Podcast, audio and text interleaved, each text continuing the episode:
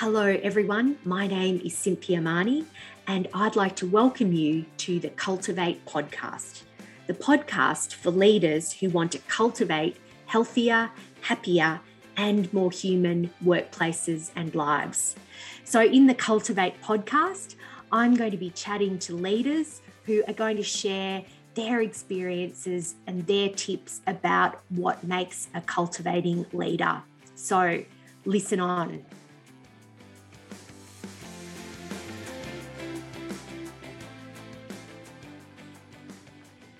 Hello, everyone, and welcome to the Cultivate podcast, the podcast for leaders who want to cultivate healthier, happier, and more human workplaces and lives. I'd like to acknowledge that I'm recording on the lands of the Wurundjeri people of the Kulin Nation, and I pay my respects to elders past, present, and emerging. And I extend my respect to any First Nations people we might have listening today. This is our eighth episode of the podcast in our first season of 10. And I'm very excited to be interviewing the fabulous Sue Langley, who was recommended when I first was exploring this podcast and put it out to my network as to who I should interview. One of Sue's students put her name forward as an awesome person to interview. And that was actually backed up by a lot of yes, yes, Sue would be great. So I'm really thrilled to have her on board today. So, Sue is a keynote speaker, global consultant, and positive leadership expert. And we love a bit of positive psychology on this podcast. Sue specializes in the practical applications of neuroscience, emotional intelligence, and positive psychology synthesizing the science and research into simple, practical tools that anyone can use. And that's what I love as well. It's no use if it's not practical and able to be applied back in your life. So I love people who are able to cut through the complicated and explain it and give people the resources to be able to put into practice back in their lives and in their workplace. Sue is the CEO and founder of the Langley Group, and she's taught thousands of business leaders, coaches, and consultants how to create positive work cultures and harness the brain's potential. She's academic director of the Langley Group Institute, and she created the world's first nationally recognized diploma of positive psychology and well-being. She has a master's in neuroscience of leadership and was a featured expert in the ABC hit TV series Redesign My Brain and in the award winning documentary Make Me a Leader. So, welcome, Sue. It's wonderful to have you on the podcast today. Thank you, Cynthia. It's a pleasure to be here. So, I just wondered if we could start by hearing a bit more about the Langley Group and what it is that you do there. Uh, you're the founder of that group, and what it is that you love working with the Langley Group and your clients. Yeah, so we started the Langley Group about 20 years ago, just over 20 years ago now, to basically bring to life the practical application of positive psychology, neuroscience, and emotional intelligence. That's always been our foundation, it's what we stand for. We also then started the Langley Group Institute, where we run the Diploma of Positive Psychology and Wellbeing. So we've got that registered training organization. And I think the key thing for me is whether I'm working with individuals on the diploma or whether I'm working with corporates, leaders, groups, teams in through the Langley Group. It's about how do we help people show up as the best version of themselves more frequently we don't have to be perfect, but how do we put things in place to be the best version of ourselves more frequently? And that's really what we do. And I love what we do, what we've created. We're a global organization now. We're leaders in this space, sort of recognized by a lot of the researchers around the world and the academics. We're recognized as being that expert. And the thing that lights me up is the difference it makes to people, the ripple effect around the world, the one person who comes on the diploma, the ripple effect they'll have with thousands of people around them, and a leader that will learn something new that will perhaps show up a little bit better as a as a leader that has an impact on their organization. So it's really that ripple effect of yeah, helping people be the best they can be. So it really sounds like one of your core values is that is making a difference. That would be correct. It's on my wall right up there. And so, so can you just tell us a little bit more? So, 20 years of, of the Langley Institute, what happened to get you to that point of founding your own business, which is an amazing achievement? And what led you there? Yeah, that's interesting. Back in 1991, I did a personal professional development program in London that I identified my own personal purpose, vision, and values. And ever since then, I wanted to deliver on those my own personal purpose, vision, and values. So that was it for me. So when I came to Australia, I'd been in the travel industry for years. I wanted to start my own business, but I was a bit nervous. Uh, so I took a couple of jobs that none of them sort of fulfilled me. And then I found one that I loved. And then it was for Traveland. Uh, and Traveland was owned by Ansett. And if you're around then, you know what happened to Ansett. So we all lost our jobs. So I'd been talking about it for years. And when I finally found a job that I loved, and then I got made redundant from, I figured that it was the universe giving me a sign to uh, get out there and, and do what I'd been talking about doing for a while. I think what was really interesting though is most people I knew and I met at the time that started their own consulting business had worked within a consulting business and usually they were consulting back to their original employer often. I used to think it was a deficit or a downside that I had never done that and I used to think, "Oh, I don't know what I'm doing. Everybody else seems to know what they're doing. I've never done this before." And then somebody said to me, "Maybe that's a good thing." And I realized, yeah, I could do it my way, which wasn't the way other people would do it. And thankfully, we've carved out a niche with a very strong reputation. And yeah, have we always done it the easy way? Have we done it the right way? Whatever that might be, I don't know. I'm just very grateful for where we are now. And so, so that ability to turn a, a setback or or something that was a could have been quite a negative thing that being made redundant, you were able to turn that around and use it to take you in a direction that was really positive. So, in the work that you do with neuroscience positive psychology, can you just tell us a little bit more about that mindset that enables some people to turn a, a, you know what could be a really challenging situation into a, a, real positive and to grow from that. Is that something that can be learned and developed? Well i'm a firm believer of it's uh, absolutely something can be learned otherwise i wouldn't have been in business for the last 20 years. And i've practiced on myself. So when you talk about taking a challenge when COVID hit, all of our business, bar one client, was face to face. We had one that was virtual we turned both businesses around, both the diploma that had only ever been face to face through the Langley Group Institute and the corporate side. We turned it around in less than four weeks. And it's probably been the most successful two years of our business. But I think to your point, it's practicing what we preach. You know, I've taught myself learned optimism. I've taught myself around how to be more grateful. I've managed to challenge my mindset around things and learn new skills. And that's what we do. We inspire and equip people to be the best they can be. And I think often we don't get taught this. We get taught about emotions maybe where we're in little school, whatever that might be, whatever age. And then it's kind of gets much more academic and we never really come back to it. Whereas for me, I use the science all the time. You know, I'm having an emotional moment. Something's happened, uh, challenges, adversity, difficulty, experiencing grief, anxiety, anger whatever it is, I draw on the science and I get myself turned around quite quickly. And I think that happens from a leadership perspective as well. People who are able to use the tools to turn things around. And even if you look at all the research during COVID, only 1% of the research during COVID has been on the positives, which is interesting. But uh, those studies that have, some of the things that are really interesting, they found one study across 22 countries looked at what are people doing that have flourished during COVID? And there were some key themes. So, surely, if we want to learn how to flourish, we figure out what these themes are and do more of them. And who knows, maybe all of us can do these things. And it's not to say we don't get hit by adversity. Of course, we do. It's life. Difficult things are going to happen. Yet, if I've got the tools in my toolkit, I can handle them when they come up. So, you just talked, um, mentioned right at the beginning of that about learned optimism. What is it? How do we do it?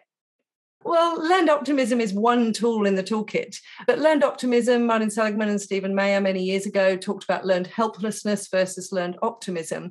And you can find it in many forms. You can talk about learned optimism, cognitive reappraisal, reconstruction, whatever it is, CBT, where you flip your thinking. So rather than looking at COVID's never going to end, it's always going to be this way, we're never going to be able to travel again, it's awful go, well, okay, is it going to end? Well, I probably will be able to travel again, but it might not be for another whatever. So it's basically flipping your thinking. I've been made redundant. I'm never going to get another job. Nobody's hiring now at my age. Okay, well, is that true? Let's challenge it. And it's really about challenging your thinking. It's never about trying to pretend everything's awesome. It's about using the tools. And when I first learned about learned optimism, it's got three P's involved in it permanence, pervasive, and personalization. Again, this is the way I do things. I practice what I preach. I stuck a piece of paper on the ceiling above my bed with the number three and the letter P on it. So when I woke up at three o'clock in the morning thinking everything's awful, oh my God, it's all terrible, and laying awake for two hours, I would look up at my little sign on my ceiling and go, All right, Susan, is your whole life really ruined? Is it really all your fault? Is it really going to last forever? And I would just practice challenging my thinking. Now, people might think that's silly, but my rule is treat yourself as a scientific experiment, test the research, test the science. And positive psychology is not a spectator sport. You just learn it. You actually have to do stuff if you want your well-being to increase. So, and just for those who may, may not be, I'm sure many listeners will know what positive psychology is, but just what's the go with positive psychology? What is it? positive psychology is the scientific study of human flourishing.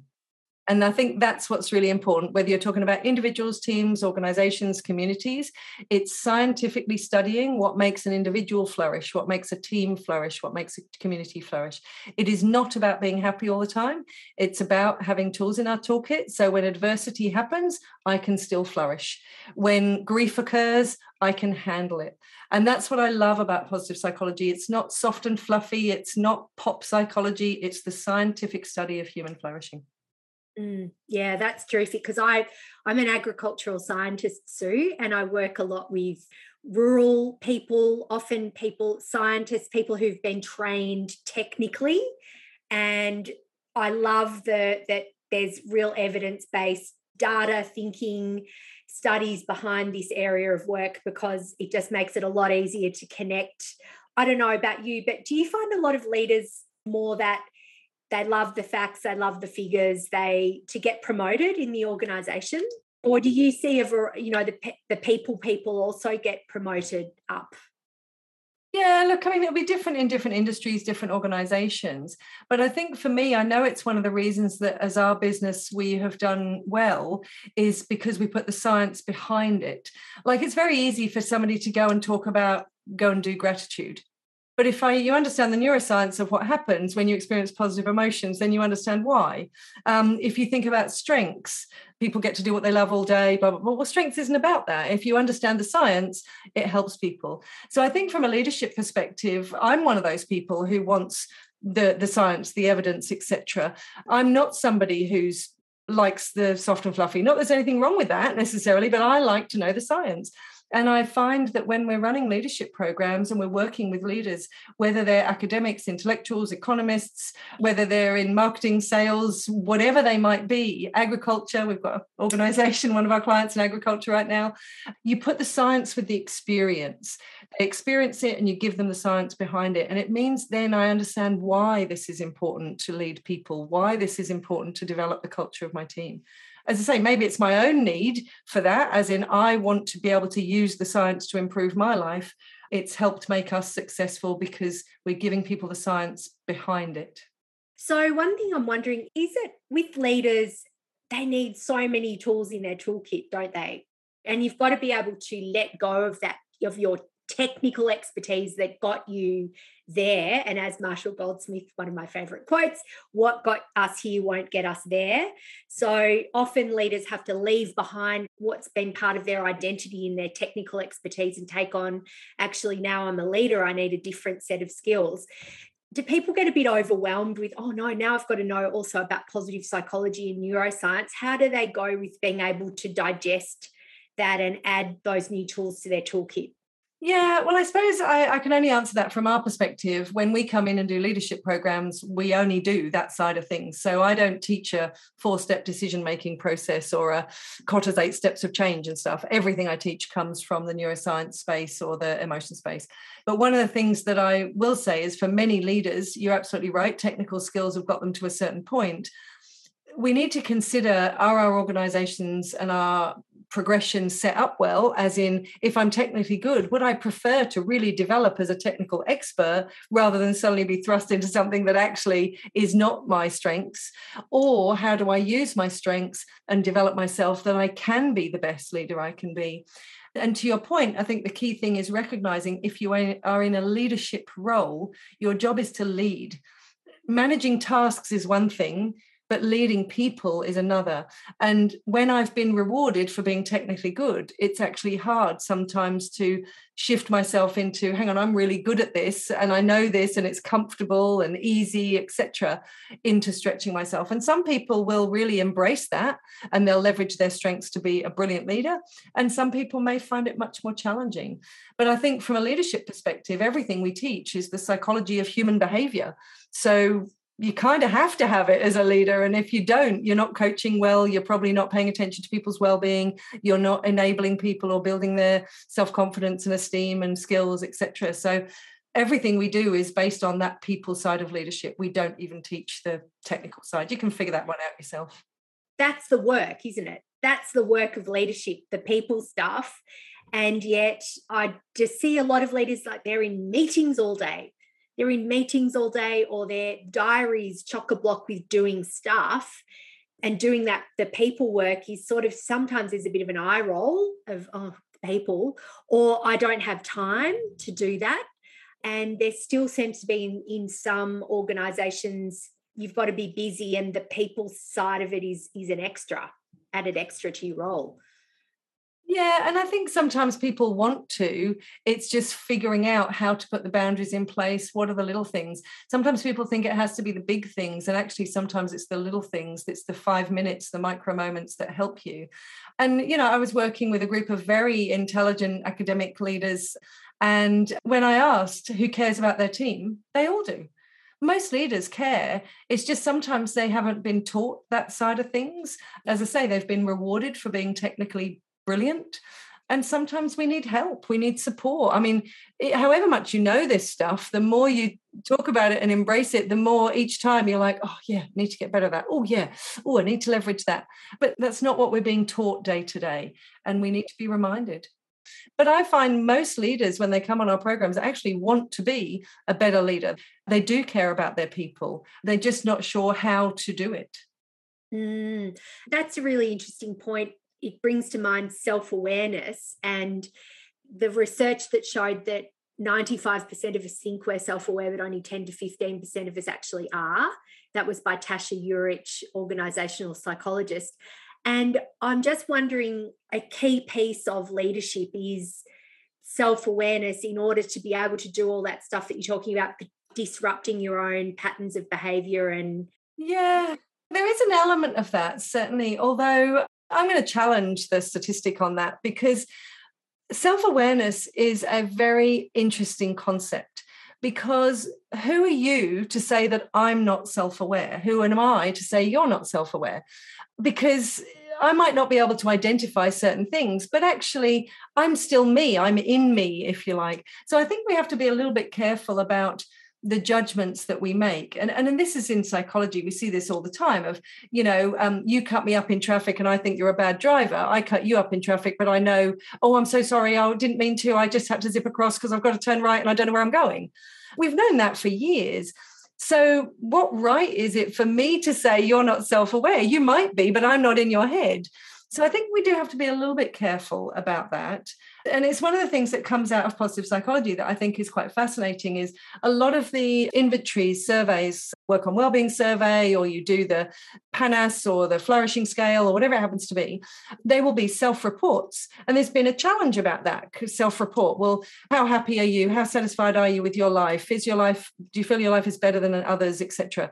Well, what's really interesting is let's imagine I ask you on a scale of one to 10, how happy are you? And you go, I'm an eight. I can't go, no way, you're barely a four.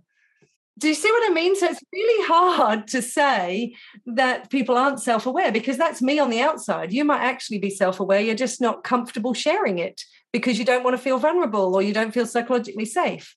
Well, surely if we can put some of those things in place, self awareness will naturally increase in a more visible way, perhaps. Maybe I'm just testing the boundaries there. And so, so coming back to that psychological safety, then, is that a key part of your work as well with teams and leaders? Yeah, look, it's interesting. Psychological safety, it's become a bit of a buzzword because it's been built into the laws now that organizations have to create a psychologically safe workplace. And to be honest, it's part of positive psychology. We've been, this is the stuff we teach and have been for 20 years. It's just now we've got a new word. And psychological safety is one aspect of positive psychology.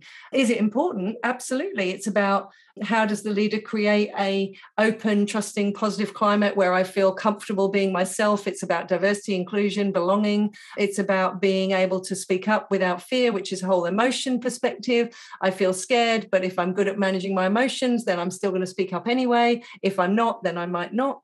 So it's about everything we've been teaching for 20 years it's just probably the the new word on the scale. But i mean amy edmondson's work has been around for years. I've been teaching it for years before it's become the new the new thing. So what is your take on these new changes to the OH&S legislation around employers being really accountable in law for the psychosocial environment that they create? What's your take on operationalizing that? Yeah, it's a good question. And, and I think it's an interesting one. So, in positive psychology, I often use the analogy of apples in a barrel. So, imagine a barrel filled with apples. I think there's a responsibility of each little apple, as in each one of us, putting as many tools in our toolkit as possible so that we can be the best, bright, new, shiny, lovely apple that we can possibly be. Even when we get battered by life, we've got the skills and the tools in our toolkit to get ourselves back to where we were. And I think organizations have started to also embrace that they have a responsibility to help somebody put some tools in their toolkit and be the best bright shiny apple they can which i think is really important because once upon a time it literally was a fruit bowl and yoga on a friday that was well-being initiatives. So i think organizations are taking that seriously and they should and the individual needs to take responsibility for learning some skills and tools to be the best shiny apple they can be then we've got to think about the team. So each little shiny apple bumping up against another shiny little apple of how are we influencing each other, which is part of that psychological safety. Do I feel comfortable? Do I get bruised and battered by my team members, my manager, etc.?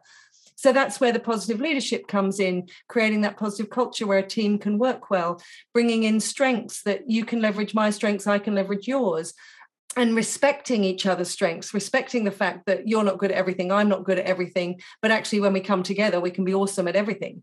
So I think that's the next step is then how as we as little individual apples bump up against each other, if you like, within the organization.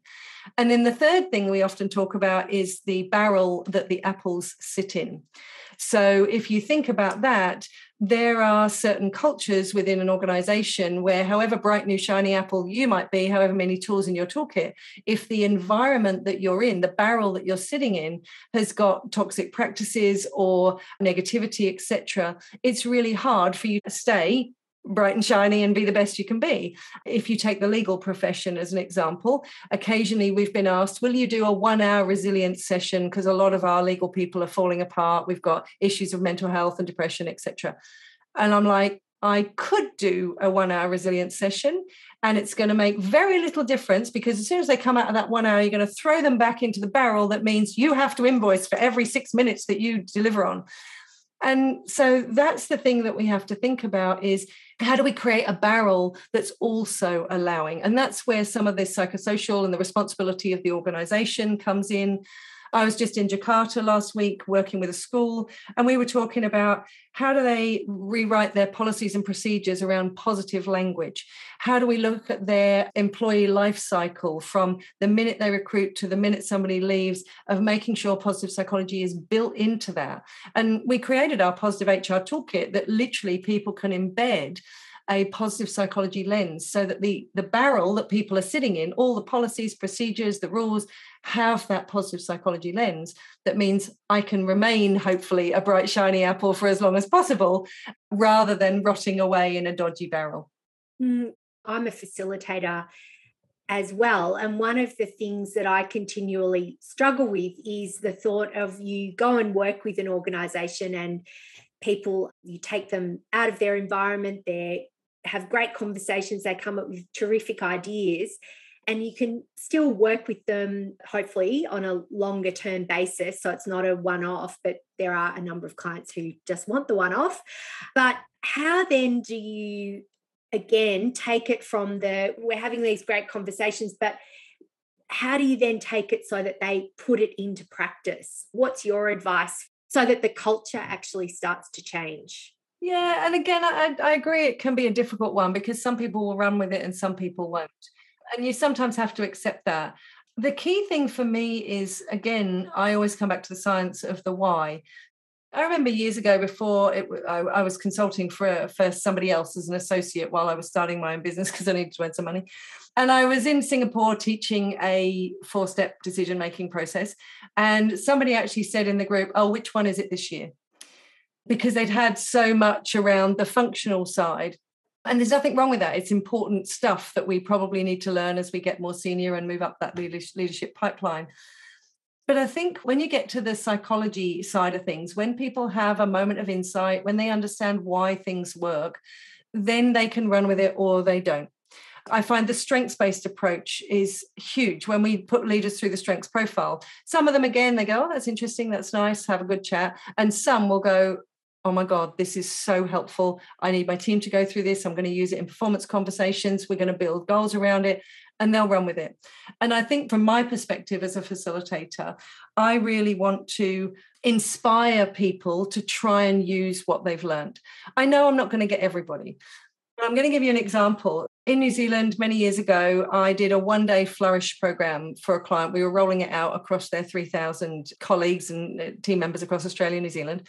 And one gentleman, he walked in, he sat at the back, six foot six, big bearded chap, ex rugby player in a fluoro vest. We went round the group and a quick intro um, before we got started. And he just sat at the back with his arms folded and he went, I've been voluntold to be here. Didn't give me his name or anything. Anyway, by morning tea, he was on board. We'd done a few things that I know always gets people. So we'd done some of the neuroscience, and he was like, okay, paying attention. He thanked me before he left I didn't think anything of it. It was one day I thought, will he make a difference? Will he not? I don't know. Anyway, the following year, he put his hand up and he applied for a position on what we called the Ignite program, which was a six day positive leadership program rolled out to the next level of leaders. And he applied and he was on it. He was attentive for the whole six days, three days, then a gap to apply, and then another three days, etc.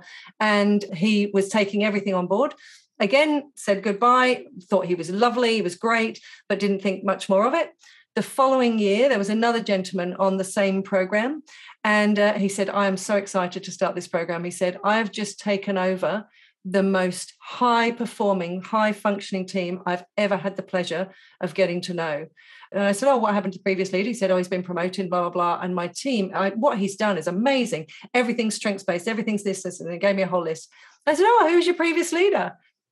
Mr. Voluntold, big beefy ex rugby player, did an amazing job. He ran with it. Now, you never know whether somebody is going to or not. All you can do is inspire and equip them to give them that opportunity. And some people will take it, some people may not. And that's fine. That's okay. I loved what you said right at the beginning of treating life as an experiment. That's a, just such a great philosophy of what can I learn in this moment and let's give this a go. So, if you are a leader who is really open to this, but you, your barrel is, you're not in a great barrel, how does one as a leader, can you flourish in an environment like that? What would you do if, if you feel like changing the culture is kind of a bit beyond you? How do you navigate that? Look, it's an interesting one because I think there are options. You've got an option of getting out of the barrel and just jumping out, quitting, whatever. And a lot of people will do that. Probably the more common one is stay in the barrel and complain about it. The third option might be a bit of both. So, any role, there will be bits of it you don't like. Any organization, even when you work for yourself, you probably love what you do, but there'll be 10% of the time that you're like, oh, you probably don't want to do that bit. So sometimes we do just have to suck it up. If you're in a leadership role, my advice is you figure out what fights you want to pick, if you like, as in where do you want to influence. You can control a lot of what's in your team. You can control the how you create the climate of your team, what you do, and depending how senior you are, may depend on how wide or how big that influence is. Then you think about, well, if I can't handle it and control it myself, what can I influence? Which battles do I want to fight? And if you really decide you don't, then get out and stop whinging about it.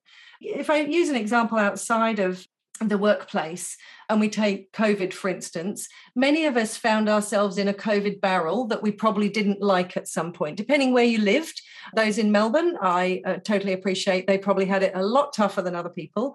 No one will ever understand sue. Exactly. So when you think about that the barrel that we'd been shoved in many of us unwittingly and unwillingly was not overly helpful.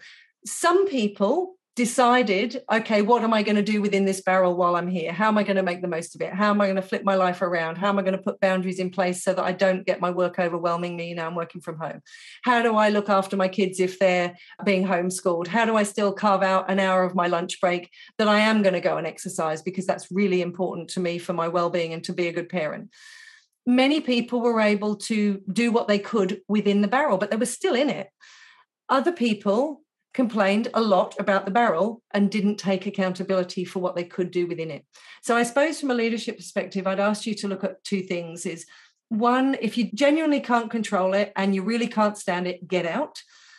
Or what can you do within it? Because often we blame other people in organizations. My boss does this, these people do this, the leadership team do this, this isn't right. It's really easy to complain. But if you're in a leadership role, maybe it's time to step up and see what you can influence. And actually, I'm going to give you a real life example. So, this happened the first year of COVID. I was working with a CEO and their exec team for about a four month period, all virtual, obviously.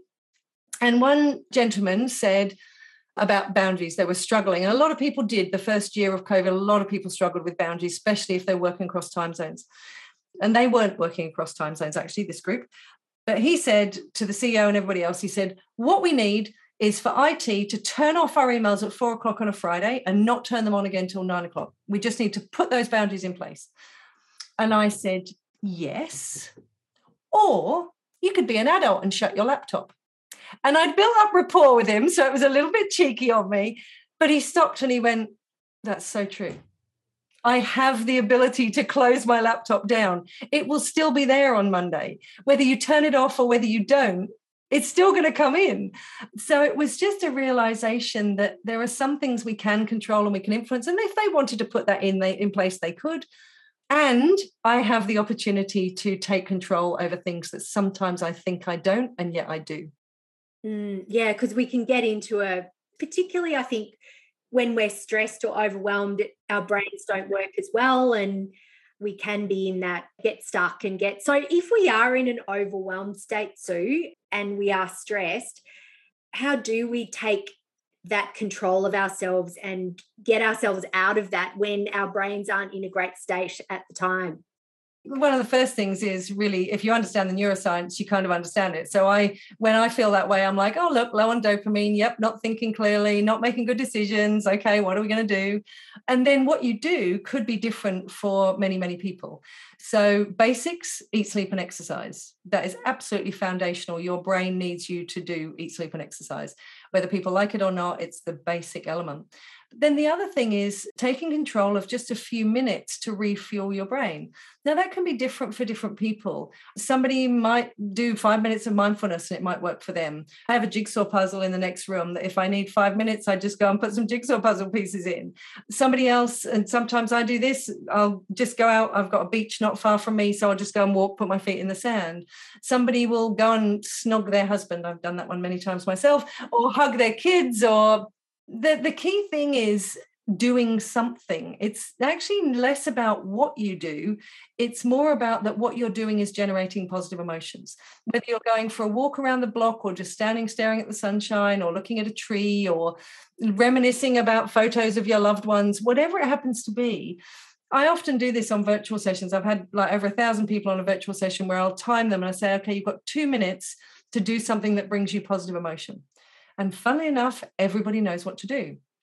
so I think to your point, the first thing is actually recognizing that you might be in that space. So being aware of the emotion you're feeling. And, and let's face it, stress is basically a strong emotion, sadness, anxiety, anger, whatever, that you feel you are not able to cope with the situation. So that's what stress is. But if we think about that and I identify that actually I'm feeling anxious or angry or frustrated or whatever it happens to be, then I accept it. Awesome. Yeah okay i'm feeling anxious. Great i've identified it and that's fine. Because all emotions are data they're there for a reason. So then you go well what am i doing about it? Is it serving me right now? If the answer is no what am i going to do? If it is serving me sit in it for a while. And i have a saying of get comfortable with the uncomfortable emotions. And i think it's really important sometimes to sit you know somebody you love has passed away and you're feeling grief fabulous. That's a perfect emotion to feel. You've got to do something that you're not looking forward to, you're uncomfortable with, and you're feeling anxious. Great. You should be feeling anxious. It's a perfectly normal emotion. But then your job is is it serving you? If it is, sit with it, wallow in it for a little bit. If it's not serving you because of what you've got to do, then you need to make an adjustment. You need to do something. And as I say, sometimes one of my go tos is 25 star jumps. A few weeks ago, I had some particular information happen and I was feeling pretty distressed for that moment. I had to replace my makeup three times after a quick burst into tears. And then I literally did, okay, journal, get out what's happening, get it down on paper. I only had about 20 minutes before I had to be online. I did 25 star jumps, grinned at myself in the mirror, right, back, ready to go. And that's important because if it's not serving you, what tools and strategies have you got? The other thing that I will just mention is stress is a really interesting word because we used to have distress and eustress, but we seem to have missed the eustress, which is the good stress, and turned distress into stress. And we automatically often use stress as a bad thing. And yet, stress can be a good thing, it can be a useful thing. And there is some brilliant work by Alia Crum, who talks about your view of stress can actually shape outcomes. So, for instance, if you view stress as being helpful to be embraced and utilized and learnt from, you will actually have a much more positive experience where you'll learn and grow. If you view stress as being harmful and should be avoided, you will actually have a much stronger stress response. And she actually followed people after, after asking them those questions of how they view stress and categorizing them into positive view of stress, negative view of stress. She followed them for a year. Those that had a negative view of stress had a higher death rate, higher accident rate, and higher illness rate. So it's sometimes useful to actually embrace the discomfort, to sit with it. And again, if you think about muscles, you stress a muscle, you create little tears in it, but it actually makes the muscle stronger. So maybe we need to watch how we use the word stress, perhaps. That's such a great point. I gave a little lecture at Melbourne Uni earlier this year on some of the neuroscience stuff. And one of the lecturers said that what she noticed with students is that the minute the minute they feel uncomfortable they tap out that they have to get an extension they've got to take leave they've got they can't submit it and it was like the minute they felt remotely uncomfortable it just was all too much and their only strategy was to was to flee. And we talked a little bit about that being in the comfort zone being in the stretch zone and being in the overwhelmed zone. And one of the students at the end said, Oh, that was so useful. So I now realize that if I feel a bit stressed or a bit stretched, that that's not a bad thing. That was just so interesting. And I've talked to a few people since, and they they've said that their experience with, and I, I don't want to put generalizations out there about generations or anything, but that that some of younger people in our world are, find it very hard to sit with stress. Yeah, I have to admit, I don't do categories. I just think people in general, some people handle it better than others. Your point, though, if you think about many people, particularly in a lot of Western society, we are very used to comfort you know your car has air conditioning and your car has a button you push so you don't have to actually wind down your window. I mean my goodness that would be terrible. So we've got used to comfort and actually some of the your best moments will happen through discomfort. If i ask people to share a story of something they're really proud of that they've achieved i can guarantee it's had stressful moments obstacles in the way difficulties etc and i can guarantee they've used their strengths to overcome them which makes them proud of it. Now if everything came easily we wouldn't have achieved those things we're proud of. To your point though we often give up. We go for a run we get out of breath and things are a bit sore so we stop we study and it gets a bit hard um, i'm trying to learn italian at the moment and i noticed a few times i've plateaued it's like i don't seem to be getting any better it would be so easy to give up but actually you push through and then you suddenly make another breakthrough it's again get comfortable with the uncomfortable emotions if we don't we'll probably not grow as a person and i think that could be whether you're 16 or 60 yeah, true. And so why are we so afraid of our of discomfort? Why? Why what is that about? Is it learned? Is it a learned thing or well, if you think about it from a neuroscience perspective, it makes complete sense. If your brain keeps you nice and comfortable and safe, then you're not going to get hurt. So it kind of makes sense that we are. And yet it doesn't actually help us in the long run um, because we stay in a job because it's easy rather than stretching ourselves and then we end up becoming bitter and resentful. Or we put up with certain things because that's the way we've always done it. Or as i say we don't stretch ourselves physically so therefore we end up feeling uncomfortable. And then we want to pop a pill to make us feel better because that's easier than going and exercising every day. So, and again, I'm not saying prescription drugs for some things aren't important, but if we've put ourselves in a position where we're needing certain things to keep ourselves alive, could we have looked after ourselves and stretched ourselves better to not uh, do that? So, it's an interesting one. As I say, I'm not suggesting across the board, but we often find ourselves going for the easy route even with what we eat. You know it's much more difficult to spend the time to whip up some healthy thing than it is to go and order pizza. Um, and i'm not perfect. I will often order pizza. Um, it's sometimes we need to be uncomfortable as leaders. I mean i asked a group of very senior leaders, very intelligent people. I asked them to do an activity that the minute I asked them to do it, they looked mortified. And I knew they would, they would be anxious, nobody wanted to do it. And I just carried on and said, okay, you got five minutes, off you go, back in here, five minutes, get it done. When they came back, they're all grinning, they're all going, wow, that wasn't as difficult as I thought. But I forced them almost into a very uncomfortable position. And then when they got to the end of it, they're like, oh, that's really good. I'll do that again. But if I hadn't have kind of put them there, they would never have chosen to do that themselves. So again, it, it, highlights that sometimes the best things can come out of the the stress, the pressure, the difficulty, the the challenge if we've got the tools to in our toolkit to actually handle those things. Yeah, that's such a good point. I that's been a real light bulb for me, Sue, about the that that stress isn't a dirty word no, it's great. I love it. It's it's important to and, and even when COVID hit, I'm like, I felt like vomiting at certain points in time. It was like, oh my goodness. But it was like, okay, what can I learn from this? How am I going to use the tools at my disposal? And how do I manage to move quicker than other people? And it's been great for us. Now, so just speaking of COVID, um, have you noticed anything different that since COVID that leaders a difference in the leadership required to navigate the world as it is now compared to what what it was pre-covid? Well lucky for me the skills that we teach are more needed. Um, so i think as a leader that positive leadership showing compassion gratitude forgiveness understanding looking after the well-being of your people has become more respected that actually it's really important not just because you're trying to get more out of them but actually because it's it's a duty it's uh, it's important. And why wouldn't you want high flourishing people in your team? I think that's changed. You know there's lots of people that are looking for making sure they got meaning in what they do that they feel they're contributing. But again that's been a standard thing that we've known from the research for many years that people want to feel that they're making a difference that I'm needed, that I'm contributing, that I matter. You know, we've been teaching this stuff for many years now from a sense of meaning perspective. And I think organizations perhaps are starting to be a bit more serious on that. I would love to see the leaders have a more global mindset, and some organizations are now, which is really good.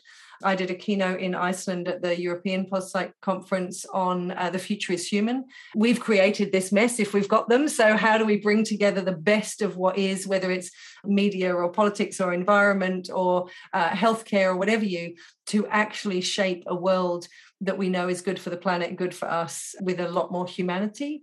And I wonder if leaders are probably expected to do that a little bit more. Whether they'll take up the mantle of it, I don't know.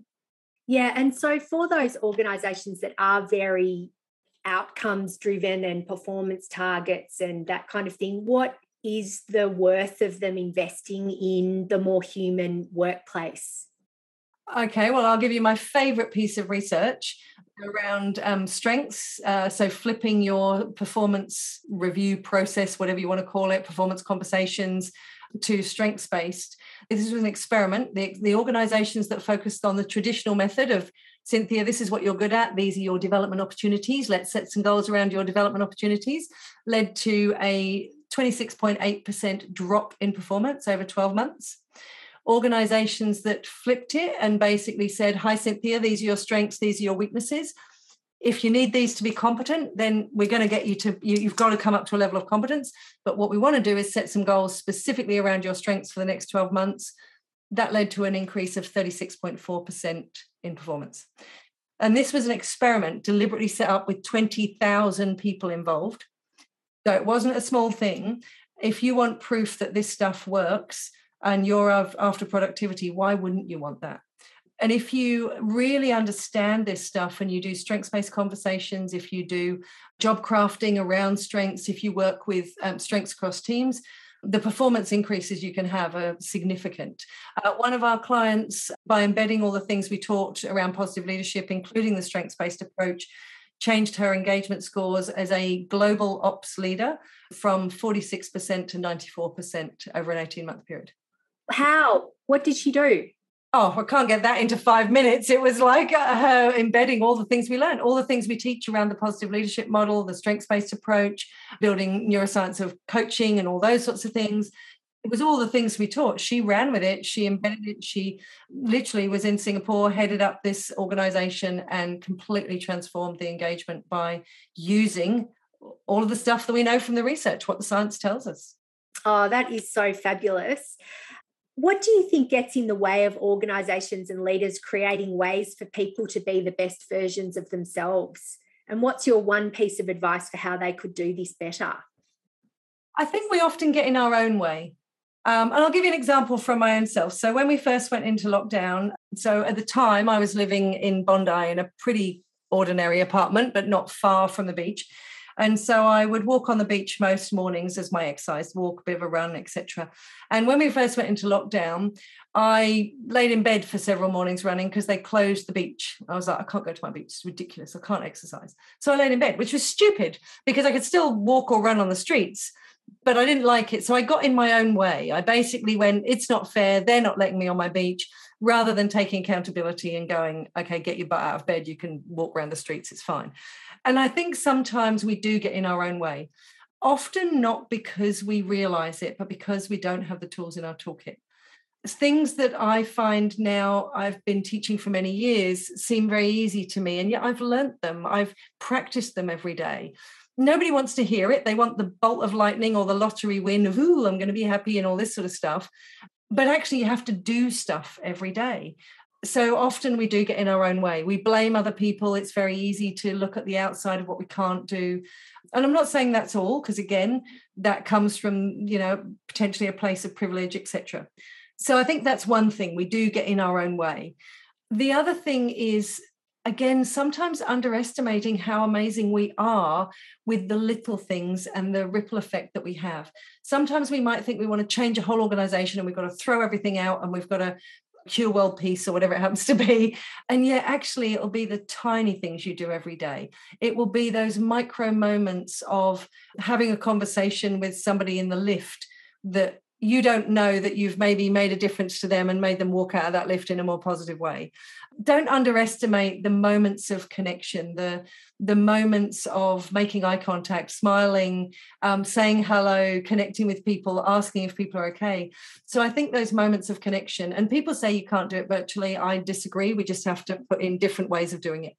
And so just to finish off is there a question that i should have asked you today and i didn't or something that you'd like to talk about that we haven't covered that you think's important well, one of the questions I always ask, so I'm going to ask you, is what do you do when you're not working? What do I do when I'm not working? I spend time with my dog. I spend time with my family. I spend time with my plants. And I love my flowers. So they make me very, very happy. You love spending time with my family and friends and catching up. And I do watch quite a bit of Netflix as well because I really need my brain. I do a lot of thinking during the day and, and I just sometimes need my brain to shut down. So they're the things that I do. Nice cup of tea. I think you can find out a lot about people of what do you do when you're not working? Because often, you know, we ask, what do you do?